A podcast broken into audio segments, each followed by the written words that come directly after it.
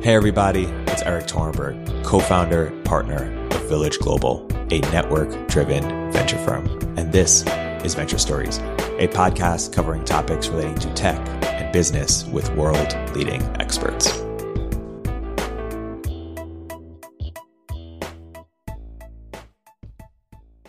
Hey, everybody, welcome to another episode of Village Global's Venture Stories. I'm here today joined by a very special guest, longtime uh, friend of the firm, frequent co investor, uh, Steve Jang of Kindred. Steve, welcome to the podcast. Hi, Erik. Thanks for having me. So, uh, Steve, you are a longtime uh, entrepreneur and, and investor. Uh, when, when you look back at the arc of your career, what do you think is the the thread that ties your various different experiences together? Because you've been in different sectors, different experiences how do you sort of make sense of what's the thread you've kept uh, kept pulling, or what has drawn your your interest? Uh, good question. I, I, think I've always, um, you know, even from the very beginning, uh, uh, during school, and then um, in every stage of life after that, the thing that's always been the most fun is the creativity of entrepreneurship. Um, for me, the the idea of figuring out a problem to solve that was very personal or painful um, or just a, a, a key insight um, into something uh, in, inside of society or in the economy. And then being uh, really creative about it uh, in the way that oftentimes uh, we don't look at it as creativity in business, but I really think it is. I think creative entrepreneurs find really interesting, sometimes you know, left field, oblique solutions to things, and and the the kernel of what's exciting to designers and engineers and product managers to come join that mission is because of uh, often the creativity of the founder in solving that problem, not just because the problem is big and fantastic, which it has to be, but the um, the creativity by which you're going to solve that is, is, so important, and that's that's true of startups in the late '90s. Um, that's true of startups in the 2000s and and today. Yeah, and yeah in speaking to a lot of the founders over the years who you've worked with, one of the things they'll say is that you're you've been their favorite advisor, their favorite investor. What do you think it is that sort of uh, about you? And don't be modest. That sort of uh, like what do you understand about company building or about uh, you know being a sort of consigliere for or, or, or counselor for the founder that they they really appreciate that others can learn from. Well, so I didn't start out my career as as a as a founder. Uh, I I came out as a uh, designer, front end developer, then working in product for a while. Um, and so I got to see the inner workings of um, how challenging and exciting uh, starting a company is and, and, looking up to founders that I worked for at the time.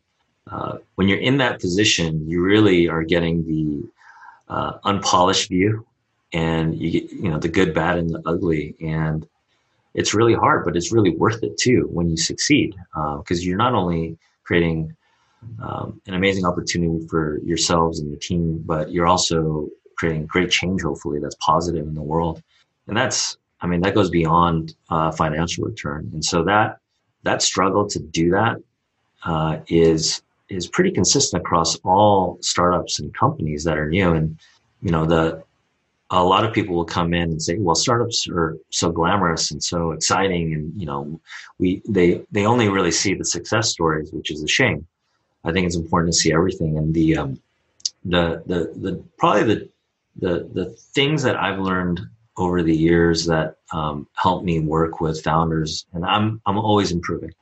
I'm always learning about mistakes I'm making um, in in helping a founder. And the the the if I were to list uh, the three things, it would be one uh, that by working in startups uh, and also uh, starting several companies, I've, I've helped uh, create three companies in the past empathy is the most important thing, I think, at highest level um, when uh, trying to support uh, and help founders on their mission. The empathy comes from not only you know understanding through learning and listening uh, what their challenges are, and every every founder and every startup is, is quite different, whether it's enterprise, consumer, marketplaces, or uh, uh, deep tech. But uh, it's also coming from the idea that you've had some experience um, in the trenches with them uh, and that can come in the form of being a founder or uh, working in an operating company before.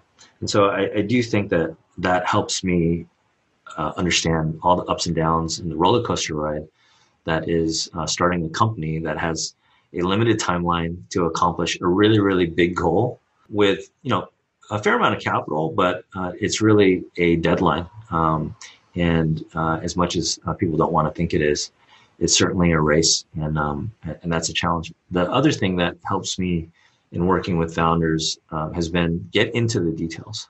Getting into the details is a good thing. Um, oftentimes, uh, uh, founders want to, um, you know, entrepreneurs want to really show to investors and advisors and even their own team that they really got everything under under control. And that's I will tell you as a former founder that is not the case. We're doing the best we can with the available information that we have in the small team and set of resources we uh, uh, we've been uh, we've been lucky enough to get. Getting into the details as a, an investor or as an advisor um, is the best way that you can actually learn about what they actually need help with and to be able to pitch in. And so I think getting into the details or the weeds, as they say, is super important, and that helps uh, across the board. I think another thing that is is really helpful too is to not treat each founder the same way.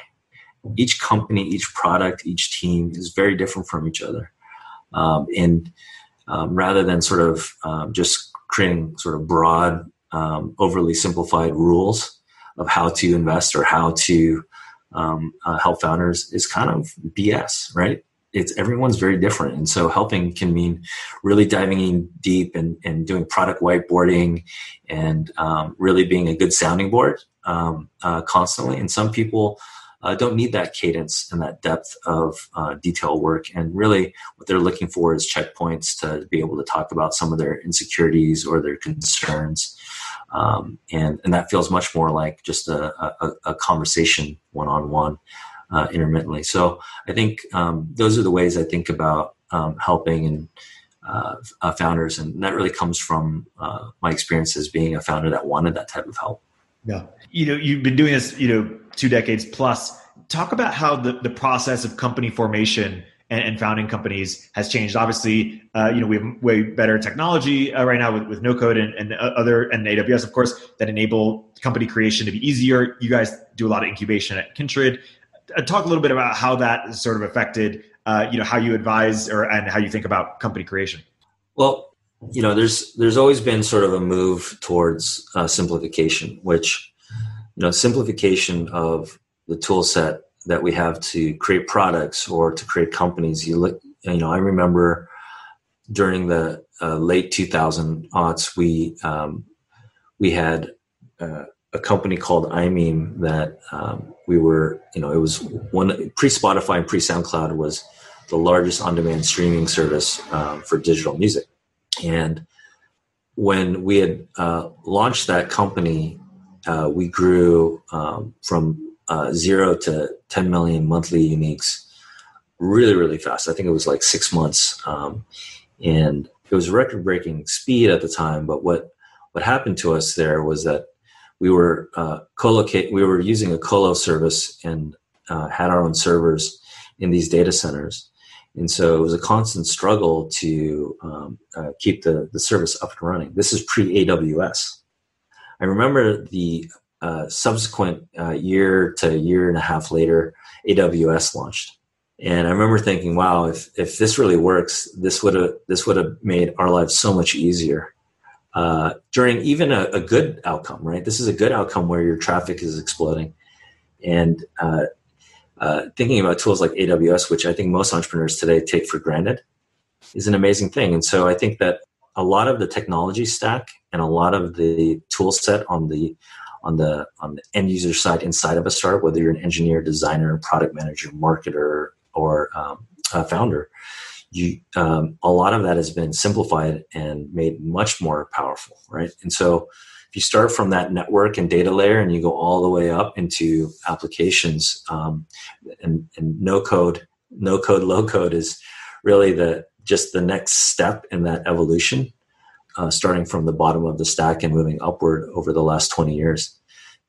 And how that's changed things is look when you start a company today you know you think about what are the apis off the shelf that i can use to ship a product uh, you think about what are you know what host are you going to use you think about all the different microservices and saas tools internally that you might use and it's this is a golden age. I mean, we keep saying that the last period was a golden age, and then the current stage, the current phase of time is again like a, a heightened golden age. So I think that um, the nature of technology and progress has been amazing in that, you know, whether it's modular development or it's um, you know uh, cloud uh, cloud hosted applications, whether it's microservices and all these available off the shelf, really um, scalable APIs we have all of the the tool set that we need to to ship products within months, within weeks even, uh, which was unheard of before. I remember before you'd see startups, software startups often spend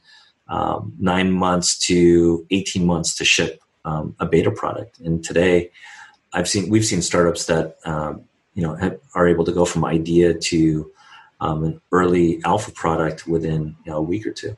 So it's, it's really exciting and it's, and it's compacted the timeframes in such a way that um, it's almost uh, you know some type of like time acceleration model um, uh, uh, in terms of uh, startup uh, uh, development.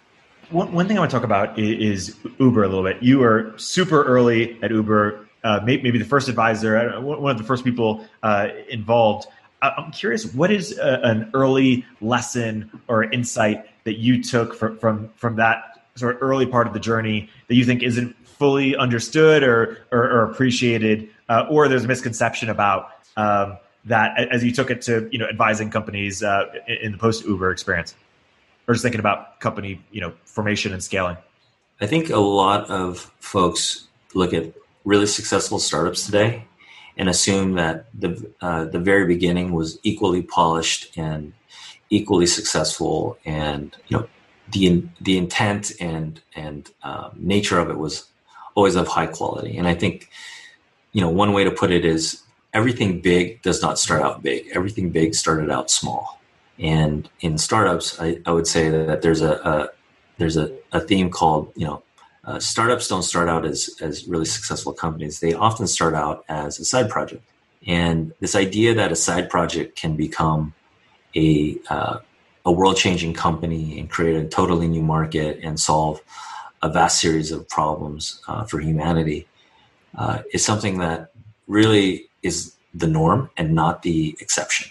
So in Uber's case, um, it was really a side project when um, Garrett Camp, who was the founder and CEO of StumbleUpon at the time, you know, he was a Canadian citizen, didn't have a uh, driver's license, and um, uh, back then in San Francisco, uh, t- you know, you know the story well, which is taxi cabs were really hard to hail, and you couldn't even call and rely upon them to show up at the at the right time and place.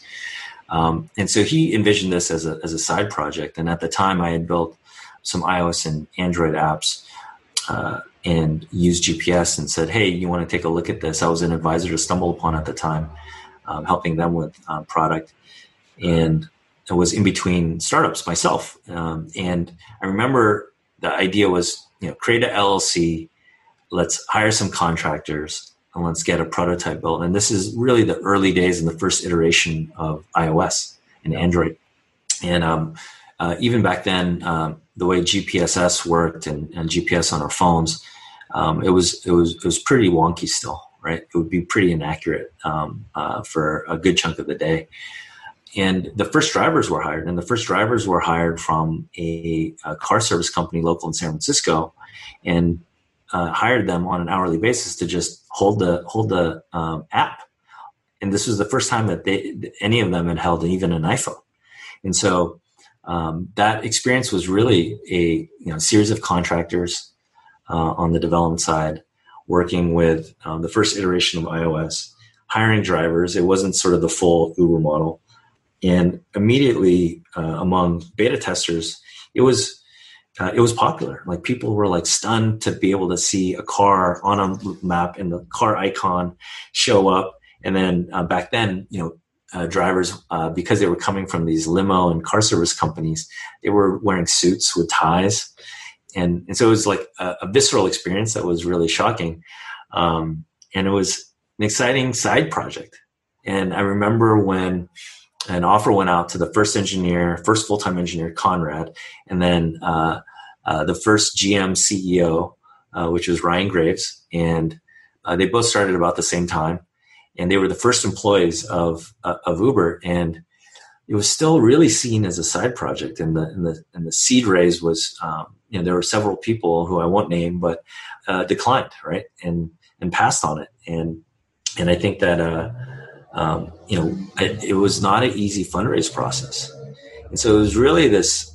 No one was full time. It was a side project, and this is how a lot of startups, most startups that are successful, um, started out this way. And I think the the origin story of a lot of companies is, uh, and I think this is changing, but the origin story for a lot of companies is that uh, it was very, you know, this is really well thought out, well planned from the beginning, and that's just not true. And Uber is an example of that, where it was a side project that no one wanted to work on full time.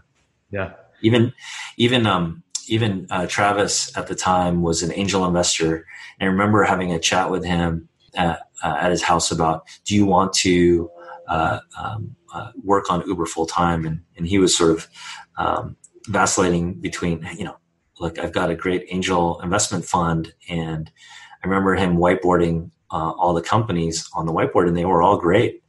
And um, it wasn't really until the side project started to gain real steam in San Francisco, yeah. and um, uh, and it was right about the time where San Francisco, as a city, uh, uh, sent a cease and desist I think that was a sign to everyone that um, uh, everyone ought to start thinking about this, working on this full time, and um, and, and taking it seriously. So, yeah. It, it, I mean, it's interesting because in many ways it broke the rules of you know the perceived rules people have around. Hey, you know, if if someone is a founder that has a big equity stake in the company, they should be full time on it. You know, the founder should be the CEO, and people have been dubious of, of this model. You know, some people are pulling it off, of, of course, um, but where you know there's a CEO who who has an idea that they you know, and then they'll take some big equity chunk and find someone else to to, to run it.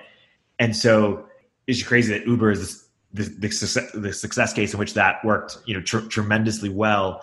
I'm, I'm curious how you think about that process at all, or or uh, ex- extrapolate it out to other companies, but uh, also just what is Garrett's superpower? Like what what, what enabled uh, him to, and of course he's trying to you know do that again with with Expa in, in different ways. I think Garrett is a um, in, in a in a way you know we're talking about how startups often you know successful startups and large large tech companies often started out as a side project. Like there's the original uh, story about Apple and Hewlett Packard, you know, the garage, right? And and and that that origin myth, which oftentimes is actually real. But that was a function of no one has garages in San Francisco, right? That was a function of Palo Alto, Cupertino, and San Jose, right? It was these suburban startups, right? And they started in these quote unquote garages. In San Francisco, I feel like um, they were started in um, they were started in co-working spaces as side projects, right?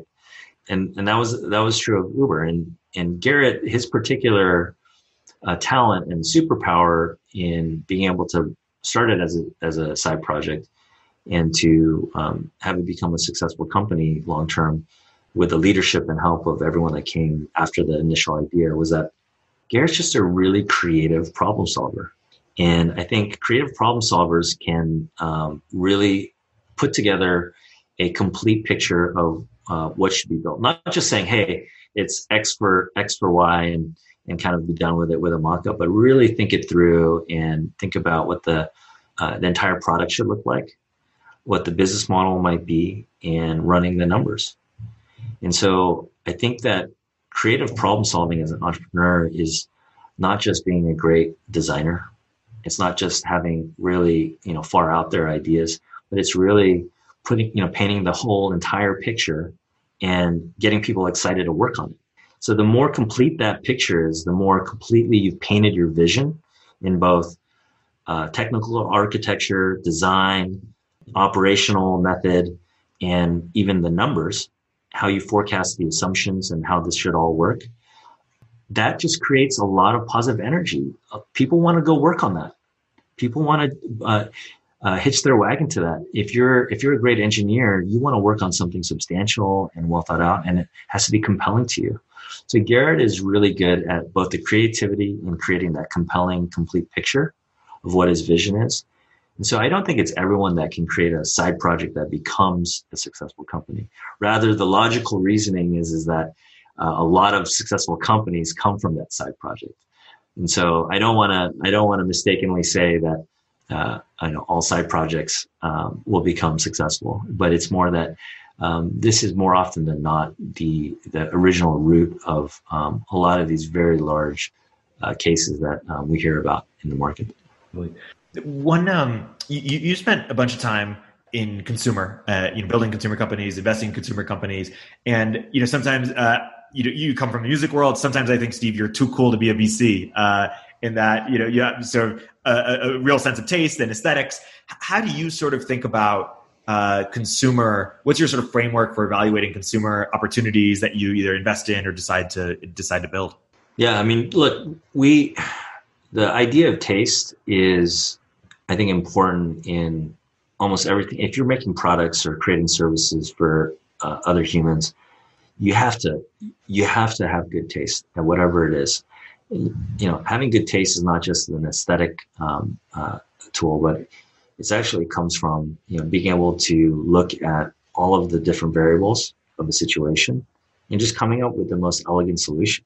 And so, to me, to to define taste is how can you look at an entire picture and really make the best judgment call whether or not to join this company, whether or not to build this product feature, whether or not to hire this person or whether or not to invest in this, you know, seed stage startup, right? And all of these things are pretty tied, I think, to how you evaluate uh, the world around you.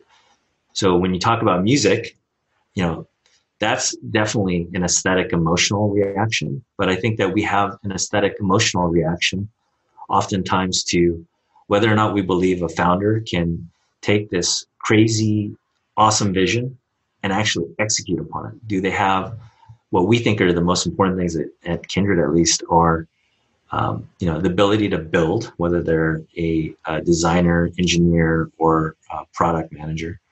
Do they have the ability to hire a great team, which again is to the idea of uh, being a compelling uh, presenter of your vision uh, and being thorough about that. And then the final part is, are you mission driven? Did you feel the pain that you're trying to solve before? Tell us about that pain. Is it is it authentic? Is it genuine? And so taste often is just having a you know an emotional reaction to these variables. And a lot of people will say, well, investing should be a cold, calculative, stoic uh, uh, exercise. Sure, we all aspire to do that. But to get excited pre-product, before product exists, before any customers exist, and it's just maybe one or two people and an idea, it has to be emotional. Emotional investing on top of all of the other stoic, calculative uh, factors is what's important at um, early stage. At growth stage investing, maybe not as important. Yeah. Right? You have numbers, you have a team to review, you have an operation operational system to evaluate. It's probably less important.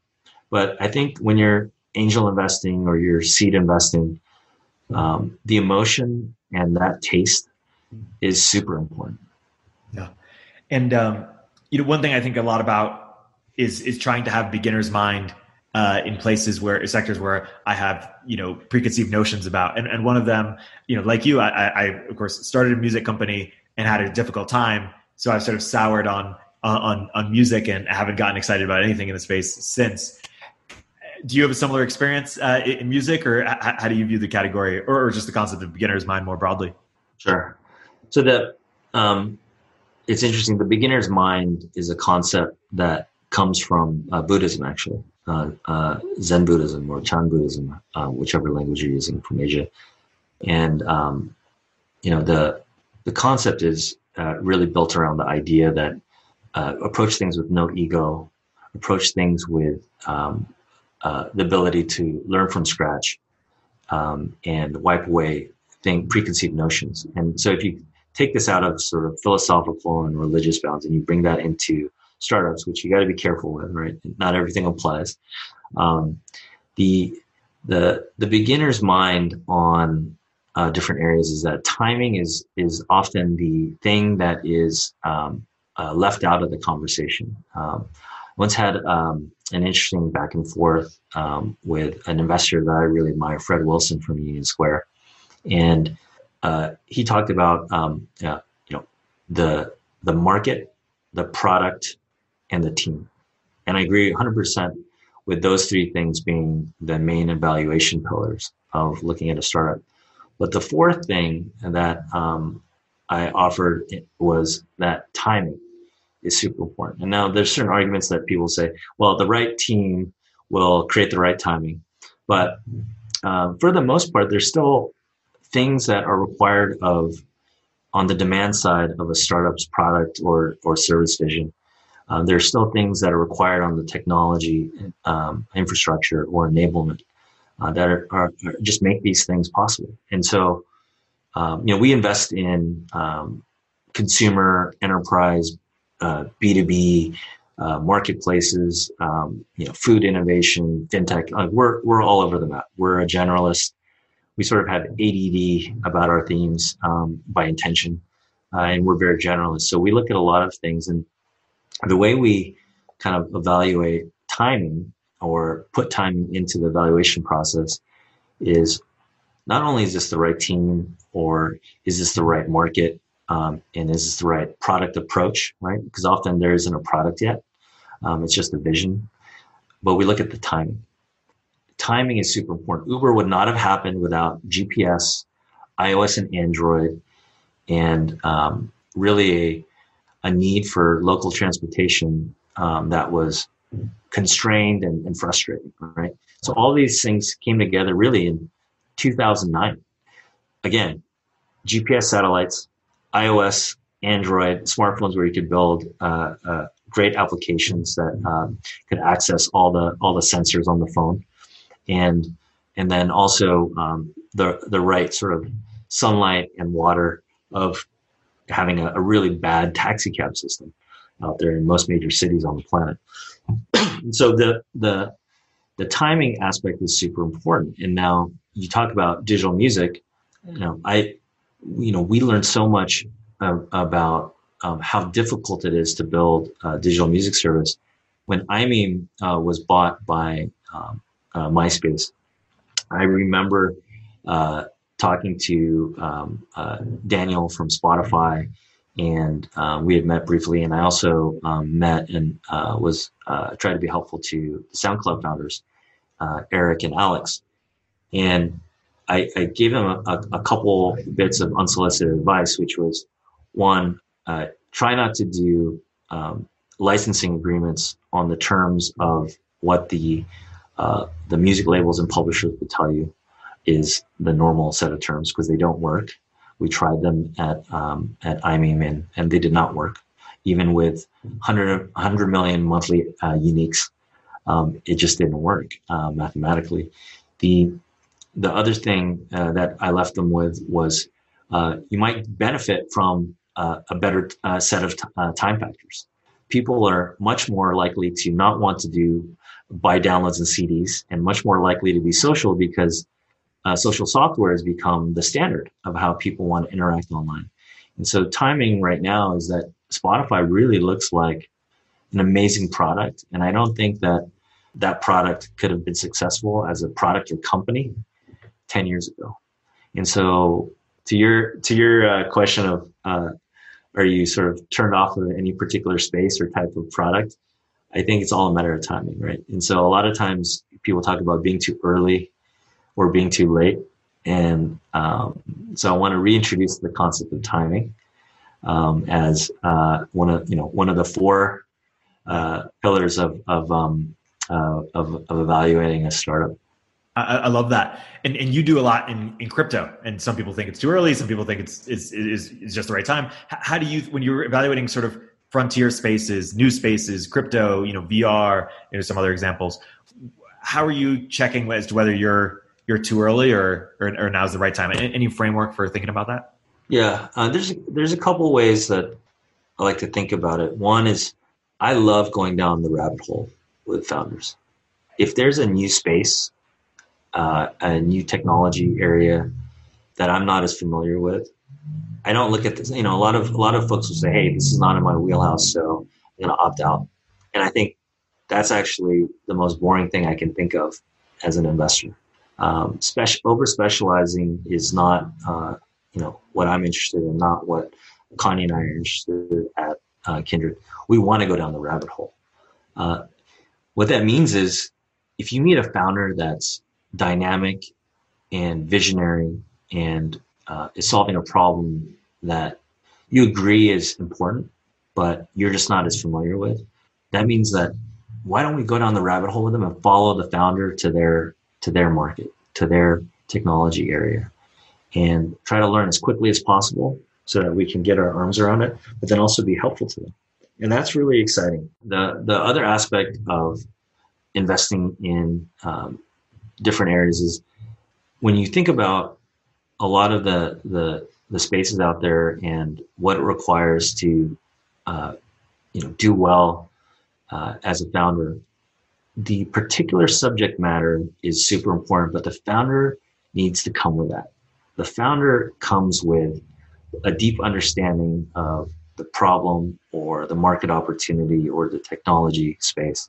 That's not for you to do for them anyway. As an investor you are there to support them and you're there to knock down obstacles or even give them a way to not have to recreate the wheel on a lot of things. And so where I think great early stage investors can spend time, and I, and I saw this as a founder, and this is what I got from some investors of mine uh, as a founder and, and not from others, was, um, you know, help with the founder stuff. You know, how to hire your, your first five uh, uh, team members, how to think about the next round of financing, how to map out uh, a product roadmap that both instills confidence from your team, but gives yourselves the ability to be responsive to new information as you succeed or fail at each step. Um, how to go to market with your product, whether it's a SaaS tool, a marketplace, or uh, even a, um, uh, uh, a root level technology company providing uh, a service or a or a product um, uh, to another company that's actually facing the end user. So all of these things are, uh, and we call it the founder stuff that you can just really roll up your sleeves and help with, and that's super important across any vertical. The the final thing on this topic that I think is uh, really important and and it's something that we are thinking about and, and trying to um, uh, make a little bit more um, uh, programmatic in what we do at Kindred is the idea that how do you see, you know, a a technology or an innovation that can affect change two, three, four degrees up in society. And a lot of what you see in food innovation, for instance, or fintech is not directly facing the customer there's a wrapper around it or it's a embedded component of a product that becomes uh, part of the, the stack inside of another product right and and part of the imagination and is is not just to zoom in really tight and to see the details of it but sometimes imagination is like zooming back out right? How do we zoom out to see where does this fit in the big picture of things? And does it create an exciting new version of the world that you want to see? And so that's something we have to do at Kindred because we're investing, you know, so early, but also, you know, in this in this state of like, uh, you know, there's known unknowns and unknown unknowns for every startup um, and every founder. We have to be able to zoom out and say, is this company with their particular product or service or technology, are they creating a world ultimately that we want to live in and that we think is exciting? And if you use that and if you have the imagination to connect the dots all the way through and create a through line to that, almost every company would uh, can look exciting, right? And so, you know, then you ha- then you're faced with the hard part of of of saying no to so many great and talented founders. Um, but uh, we often think about how do we zoom out and imagine the world that um, this founder and this team are trying to create in sort of the the first six to 12 months of, of a founder's journey what's probably the most common mistake or misconception that you you see them have uh, of course every company is different every, every founder is different but wh- whether it's you know on product or whether it's just financial planning or or, or, or some other element what, what's sort of something that you you wish founders in general you know better appre- more appreciated or better understood that's a hard question because i don't think that there's a uh, one right answer because again, you know, everyone's different. Totally.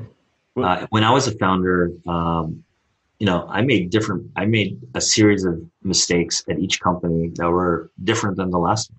So I think the ability to keep making new mistakes, not old mistakes, is probably the best. You know, if you're to, if you're to take on sort of a a um, a negative space view of like what you're trying to do, um, it's not just to build great products and uh, make customers happy and hire the most talented people you can find. Um, those are all pretty obvious things. I think the less obvious things are the practice of every time you make a mistake um, or fail at product or fail with a team member is to debrief after that and really like understand it. There's an analogy like when you create a product and you and you uh, you ship a release and the idea that you have some expectations on what you'd like to see um, uh, from that product release, what you expect your your end users to do or your customers uh, to like, or you know how the metrics might be shaped by this release, and then doing a postmortem afterwards and saying, so what were our actual results? And when you do that, it really informs your product development process, and it helps you improve as a team, as a system, and and it's the same way with I think starting and running a company, which is you come in with certain expectations or a belief that you're going to uh, be able to do X, Y, and Z.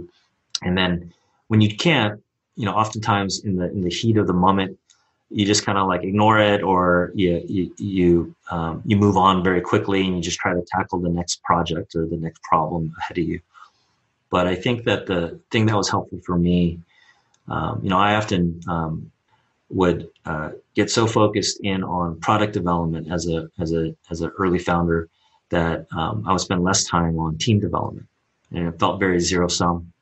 Um, and then later on, it became more about um, taking risks on the product roadmap, and that was a, a new problem that um, I had encountered for myself. And so, um, I think I got better at looking at, uh, you know, putting into the process of reviewing performance or outcomes immediately in that moment and trying to codify that in some way into my memory that, hey, you know, I goofed on this one.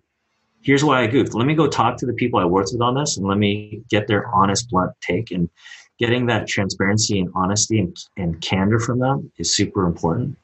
And I think that uh, there's a way to do that very quickly and efficiently.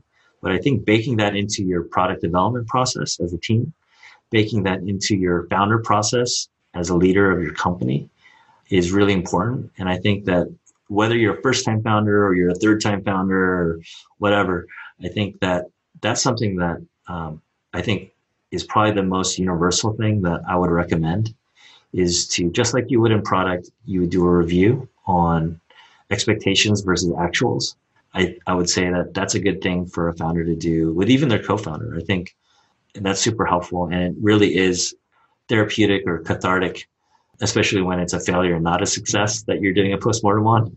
Um, and it really, really um, gives you a, a, a clear, distilled way to track your own progress. We were just talking about crypto, VR. You know, we're talking in you know near the end of July. You know, a few months after COVID how, how are you thinking about sort of the new normal, about investment trends, about you know, your focus right now in terms of spaces or types of companies that, that you're looking to invest in right now, Steve? Yeah. Um, you know, I would say that some of the more interesting sort of some of the more interesting areas that we've seen in um, as of late, you know, crypto, AR, you know, in, in a larger perspective, media entertainment uh, technology, I think, is uh, going through um, a renaissance right now. I think VR was largely a disappointment for um, a lot of people, but AR um, has a lot of application into uh, media entertainment. And I think uh, functional food, which hasn't classically been an area for venture capital um, and sort of sat outside of biotech sat outside of technology venture capital, um, which was largely software or hardware driven.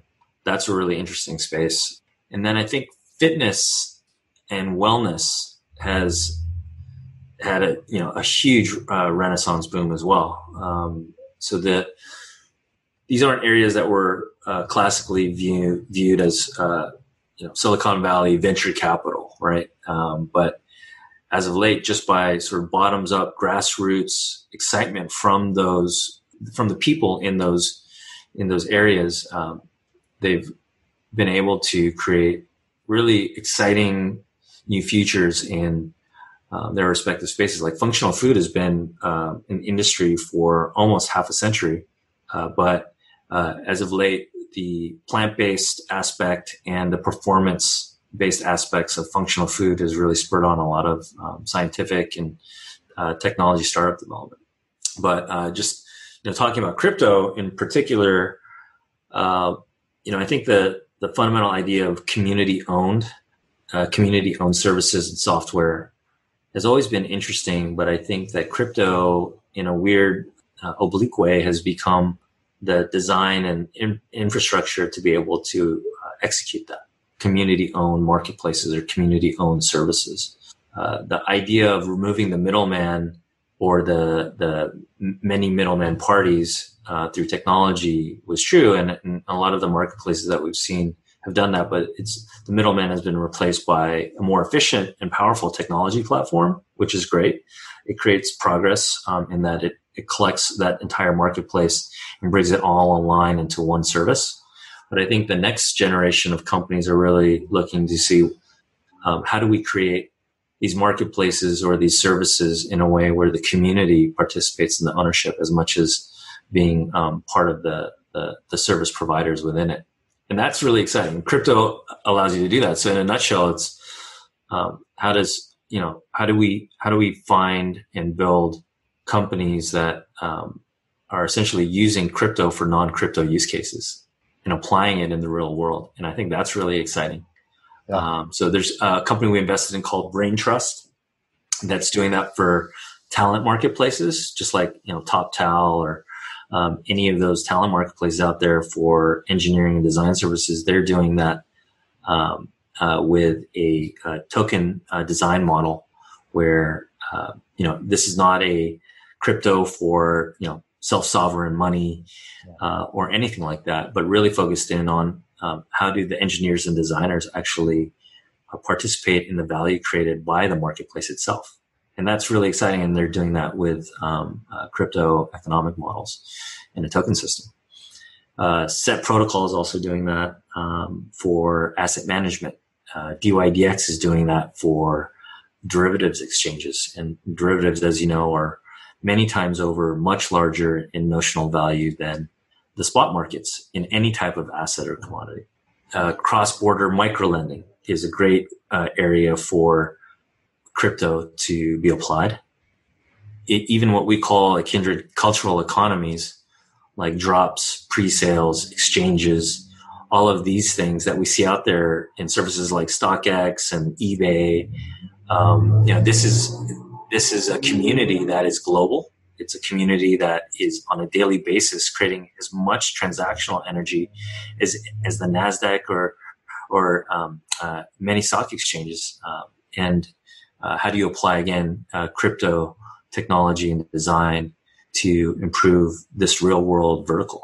Um, and so we're seeing a lot of companies like that. There's um, uh, a few uh, companies we've invested in recently that uh, we'll be able to share publicly but um, they're addressing a lot of these areas and that's super exciting. I think you know there's still a lot of you know volatility and question as to outside of bitcoin and Ethereum, what are the great use cases? And uh, there's a company in our portfolio that you know well, Bitski, that is providing the the wallet and payments infrastructure there. And so that I think that the next two three years we're going to see a um, an explosion of of companies that are operating the virtual worlds, gaming, and all these other areas that we just talked about um, that are going to apply concepts from crypto but aren't sort of crypto native, so to speak. Yeah curious to hear more about your idea. Uh, of what would a community enabled uh, marketplace look like, or what are some examples of, of, of what that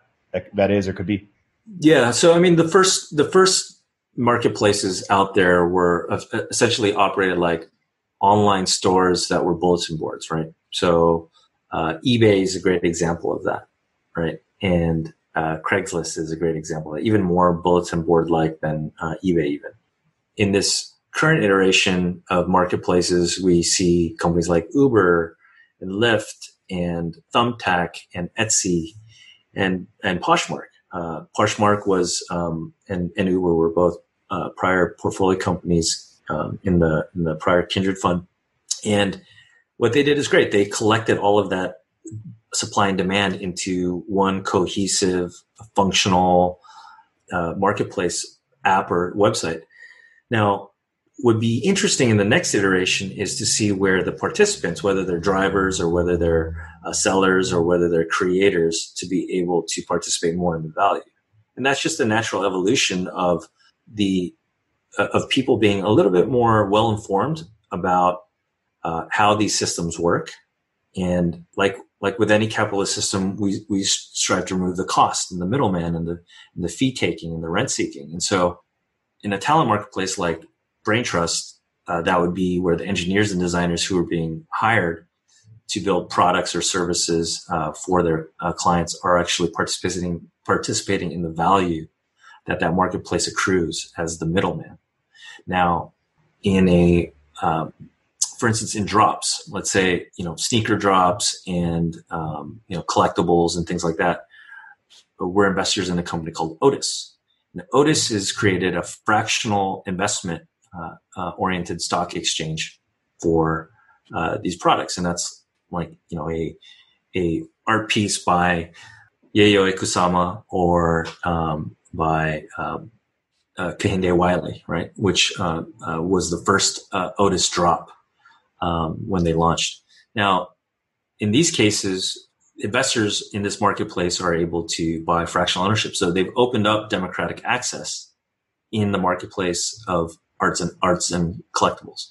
Now, in the case of creators uh, who are new on the uh, new in the market and creating uh, limited edition products or want to launch their products, how would they be able to participate participate in the value? And I think that to make it truly community owned, uh, so that both the people buying drops from new artists or new creators and the creators themselves being able to participate in that value, a token system makes a ton of sense that that token system can not only accrue value through um, the, the transactional value that's happening through the system of buying and selling, but it also is collecting uh, fees on behalf of the creator. And so if you're able to tokenize that and represent that value in the form of a token, then you can actually distribute uh, those tokens uh, to both the buyer and the seller in these marketplaces based upon their activity. And that that is a really interesting concept, which you know, classically ownership and equity of a marketplace is reserved for accredited investors and for financial institutions, and it's been divorced uh, from the buyer and seller in these marketplaces historically. So that's a that's a concept that comes from uh, crypto and comes from the community co-op model uh, that we've seen in uh, uh, American history, but never have we been able to pull that together and bring that to play in marketplaces until now. And so I would love to see that for drops, which, you know, StockX, imagine in StockX, if you were able to, uh, as a creator, see some residual value from your products being sold on a secondary market and, um, and, you know, you see those prices rise. It's a classic example of the artists, um, uh, the greatest artists don't see any value in their lifetime uh, from all these like Sotheby's auction sales and things like that, right? And so, how do we bring that forward so that all this secondary trading volume uh, benefits the actual creator? And um, so, I would love to see that in the, in the area of drops and pre-sales and things like that. And, and it's an area that came from uh, inspiration from Kickstarter and the StockX's of the world. And uh, I think it's time now for that to happen for this new generation of creators. Totally. That would uh, that would be awesome. And looking forward to it. The um, you mentioned fitness and fitness and wellness. You know, I, I, made an investment a few years ago in the fitness space, sort of marketplace for fitness instructors. Great, great team, but uh, I, I, was a little scarred on that space. Uh, it, that company didn't do well. It seems like a really hard space to really get market, you know, marketplace liquidity, or um, people just seem sort of fickle around fitness. You know, we obviously seen Peloton. Um, you know, Future Fit seems to be doing really well. Um, h- how do you think about the fitness space, or in terms of where are the opportunities? Yeah, I, I, I look at fitness, you know, as a as a subset of uh, of well being, and um, the interesting thing about timing that we talked about is that you know before it was it was you know frankly quite hard to get uh, fitness instructors and uh, their clients together on a on an online platform because most of the people wanted to go to either these large member club uh, gyms or they wanted to go to boutique fitness studios. They wanted the in-person social experience, and that was much more rich and high quality uh, for them. And, but what what's happened in 2020 with uh, the pandemic, it's really forced everyone to find ways to to get that same fitness experience and that same uh, well-being uh, at home. So, look, fundamentally, I believe that these large member gym clubs are going to go the way of blockbuster video. I think it'll take uh, 10 years plus uh, for uh, these large clubs to uh, die down to a small, only a small percentage of how people um, stay fit. I think that a lot of the uh, movement that Peloton has created is really clued in a lot of people to the idea that they can have a social fitness experience with other people and an instructor, and they can do it from the comfort of their own home. Now, what what else has happened is that um, mobile technology, video streaming has all gotten better, and also connected fitness equipment has gotten better. We're investors in a company called Tonal that is doing strength training through a digital machine that provides resistance as well as uh, video content through a screen and has a subscription model. And, and people are just like Peloton are, are finding that this is a not only a replacement for the gym, but um, also an improved experience on on many levels.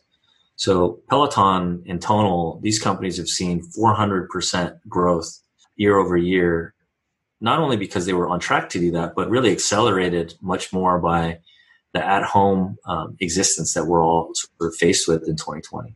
So once we develop these behaviors, these become habits. And these become habits because they're actually good and it's beneficial and it feels good to to do this at home. Uh, we might stick with it. And i think that this has just been a catalyst this time has been a catalyst for a lot of the connected fitness companies. Uh, mirror got bought by uh, lululemon recently and that was another example of that. But i think that your old company that you invested in you know we've seen uh, a ton of companies enter into that space and all with a different approach and i think that timing wise, this is the right time. I think all of the supporting technologies and a lot of the the, the, the behaviors, the user behaviors that we want to see are, are coming to a head right now to make that all very possible. Going back to, to frontier stuff for a second, go in, sort of crypto. What do you think is the, the biggest bottlenecks right now, or sort of the biggest questions that have to be answered in the next next few years? It seems that we're sort of in a in a lull right now. I think what we're looking at right now is that you know so we're we're investors in Coinbase, and what we've seen is that the first level of building blocks have been put in place, which is uh, there's smart contract platforms. There are uh, uh, decentralized systems uh, across many different uh, use cases, including you know TLDs, top level domains, uh, file sharing, um, storage. So a lot of the primary use cases that make a lot of sense for um, uh, crypto have been put in place. And what we've seen basically is that uh, some work and some don't. Uh, in the case of Namebase, there's been a huge ru- gold mine style rush uh, for uh, to, to capture top level domains. And that's in response to the very centralized ICANN and uh, current TLD system out there the use cases of crypto so far really have been about investment speculation and to a certain level, uh, store of value.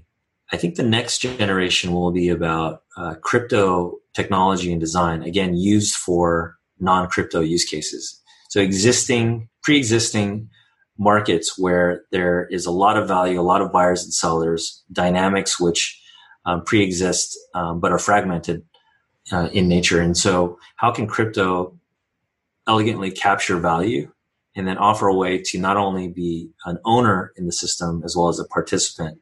And that includes uh, all the things that we've talked about before, which is, you know, uh, cultural economies. We can talk about uh, top level domains, talent marketplaces, lending. Uh, these are all ripe areas uh, primed for um, innovation by crypto. So I think looking outward from crypto and not looking inward is a good thing right now. I think there's a uh, there's a lot of direct application that will allow certain systems to exist on a on a, a protocol level uh, rather than in a centralized sort of corporate like profiteering model. Uh, so I think I think that the younger generation, the new generation out there, is really sensitive to this, and so I think the timing is right for the next decade or so to really explore that. But in the big picture of things, crypto is not that old, uh, and and so we're still in a learning process. But I think the fundamental technology behind it and the ethos behind it can be applied in other areas. Totally. You've also done a number of things in in fintech. When you talk about your, your thesis there, or, or where you're most excited, or, or where you see the most opportunity. Sure. First off, fintech is truly important and amazing. It just it's a set of features that I think will be part of every company. Fintech is reminds me of how we would talk about sort of, you know, cloud hosted applications eventually everything will be cloud hosted and it'll be an aspect of every every system. And I, I feel that um, fintech more and more what we've seen in a lot of our portfolio companies and in new companies we meet that fintech is uh, a technology area that um, is going to affect every company, whether it's B2B, B2C, in almost every aspect. So that being said, it's also an area with the most jargon I've ever seen in the industry. Maybe maybe um, electrical engineering hardware companies have more uh, acronyms and jargon. But what's really exciting about fintech today is that you've got the the benefit towards uh, the the individual consumer and family. There's so much to do in that space. We've invested uh, in in previous companies in the space. Kanyi was an investor in a company called Earnest, working with student uh, loans and debt we invested in a Bloom Credit, uh, which does um, uh, CRA style credit analysis. And then today, we've invested in this fund, we've invested in Point, which is offering a new consumer um, uh, debit card, which has the, the benefits of all the loyalty and rewards of a, of a, a high end credit card and providing it to your debit account. And it's all mobile based and it's exciting. It's you're getting visceral, daily, frequent benefit from your very normal spending, right? Nothing fancy, not for high net worth individuals uh, like many of the other other uh, rewards credit cards. And so, democratizing the financial system is a really exciting part of fintech. The other part of fintech that we think is is really exciting is the idea of removing a lot of the fragmentation and lack of access for businesses. So we think a lot about how businesses can uh, not only borrow money, but how they can uh, make payments and move capital uh, on behalf of their, their own business interests. So that, that's been an exciting area. And then a final area, which in, in fintech that I think is, is relevant is um, where crypto and fintech meet. Again, this is, you know, DeFi has been a term within crypto that has been somewhat of an oasis where there's been a lot of usage, volume, and float happening. But I think that uh, what we're learning there is how to make things not only much more fluid in terms of user experience and seamless, but we're also learning about how to remove a lot of the the the, the fee taking and uh, the the slowness of uh, financial services today. So the DeFi space is a great area where crypto can be applied to what is less of a crypto native experience, but much more congruent with the existing financial system. So I, I, I really like the, I, the, the, the space where crypto and fintech meet as well. Totally. And how about the rise of uh, no code? Where does that sort of affect your your investments, or how do you sort of think about that as a category or or sort of you know enabling technology?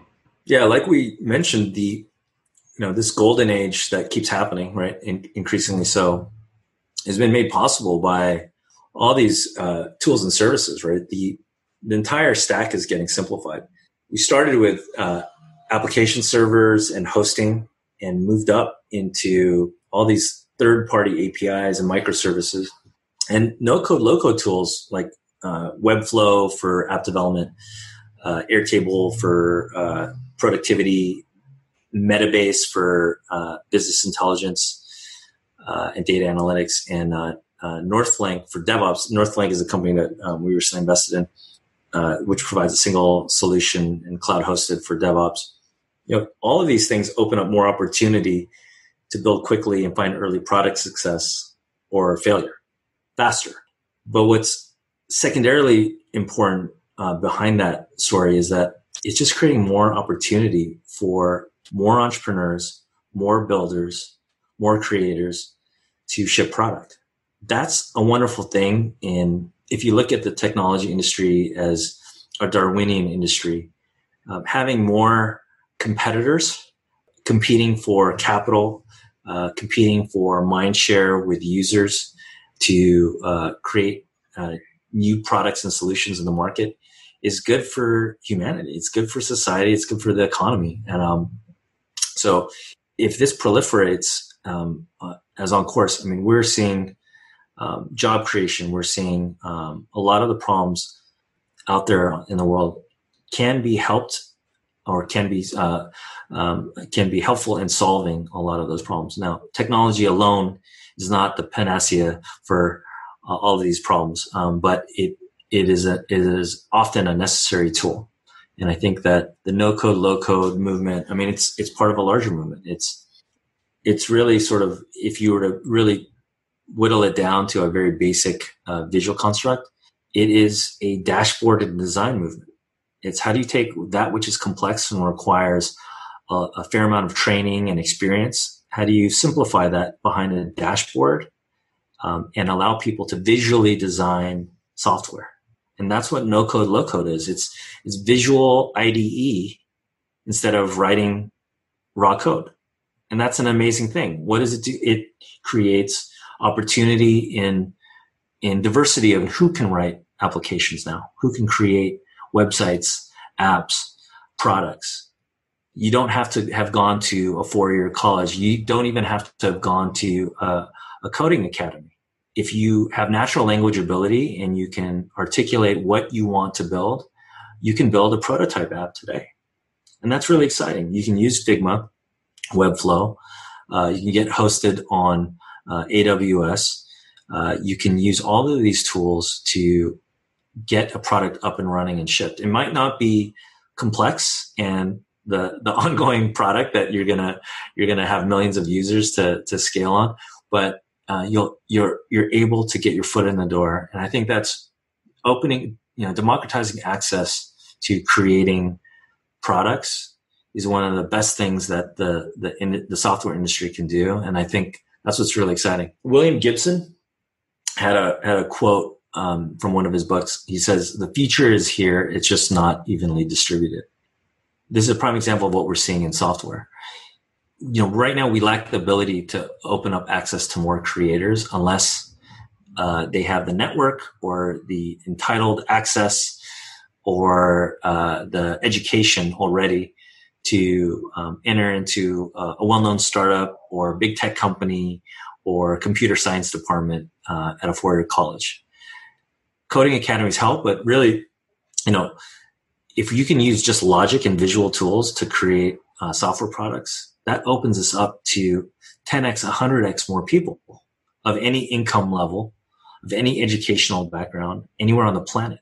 That alone has makes more of a difference than remote work or distributed work, uh, which I think is great. But the idea of using visual um, a design environment to create um, software uh, opens up so much opportunity.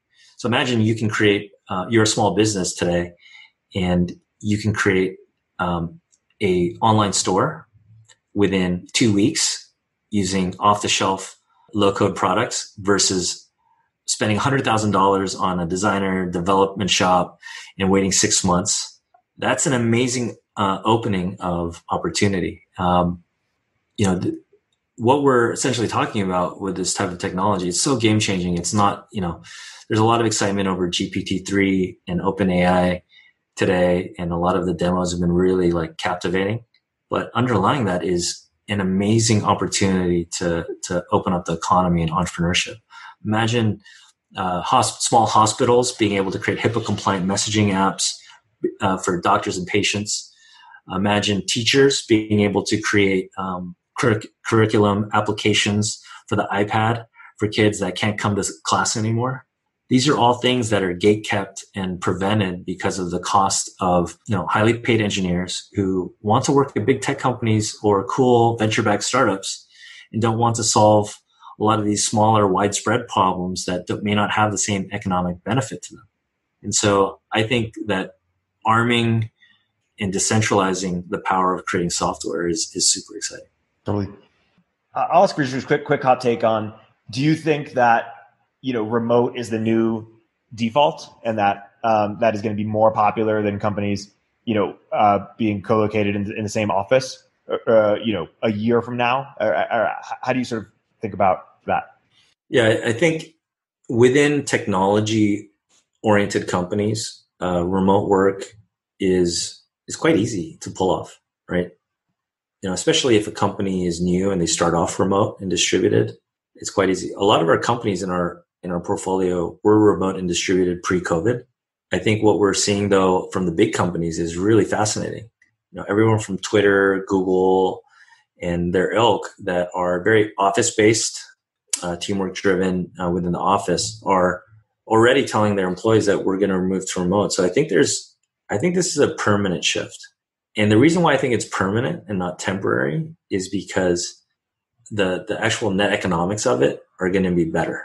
I think it's going to be better because you can hire talented candidates wherever they might be.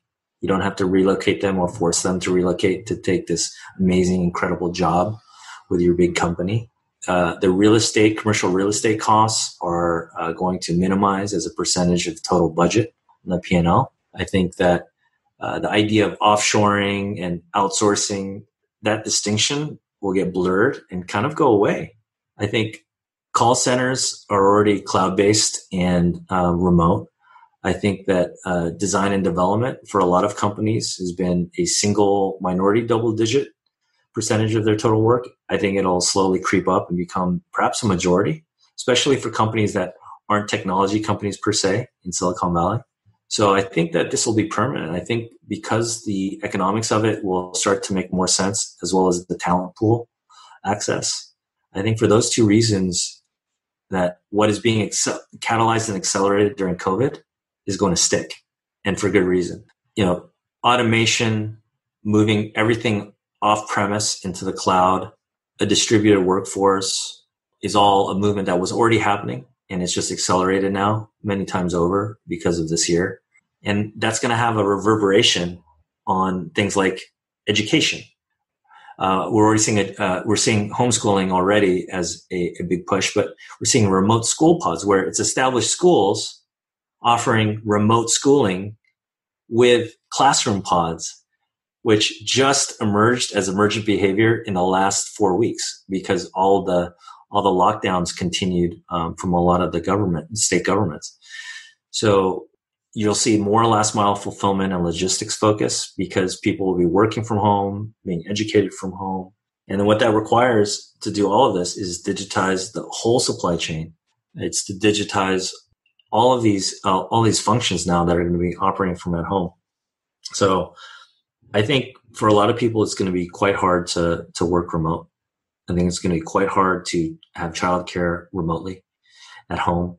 It's going to be very difficult. This is not going to be easy and it's not fair to everyone uh, from a, a moralist perspective. But what's going to be exciting is that it's a new world where if companies are allowing people to work from home, that takes off the anchor that you have to big cities and high rents and, and property values, and it really unlocks a lot of other things in society. So um, I think it sticks, and I think that it's going to have a sea change to everything that we do in our daily lifestyles. So, so people move out. More people move out of the cities. I think more people will move to suburbs. I think a smaller percentage will move out of even suburbs and go, you know, in the in the great outdoors, or move to another city altogether. Right.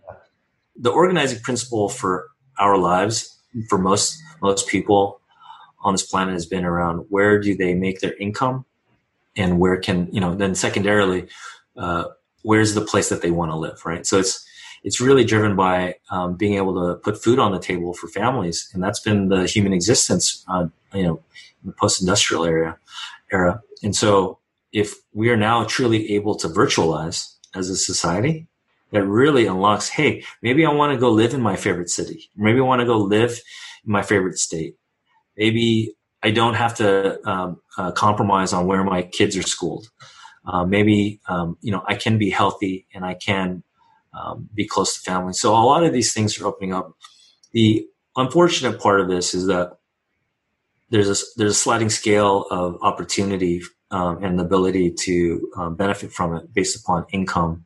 Um, and so I think a great challenge will be for how tech companies and and startups and entrepreneurs can find solutions which democratize access to all these new benefits that will happen as our society changes. And I hope that this is, you know, COVID 19 in the year 2020 uh, and that there will not be a COVID 20 or COVID 21, but that this will be um, uh, truly an isolated incident and we'll learn from it.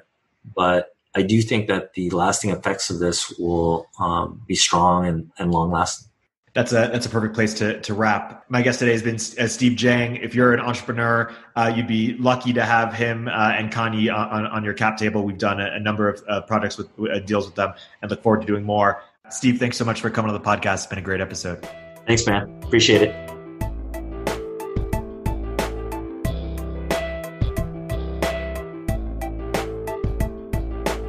If you're an early stage entrepreneur, we'd love to hear from you. Check us out at villageglobal.vc.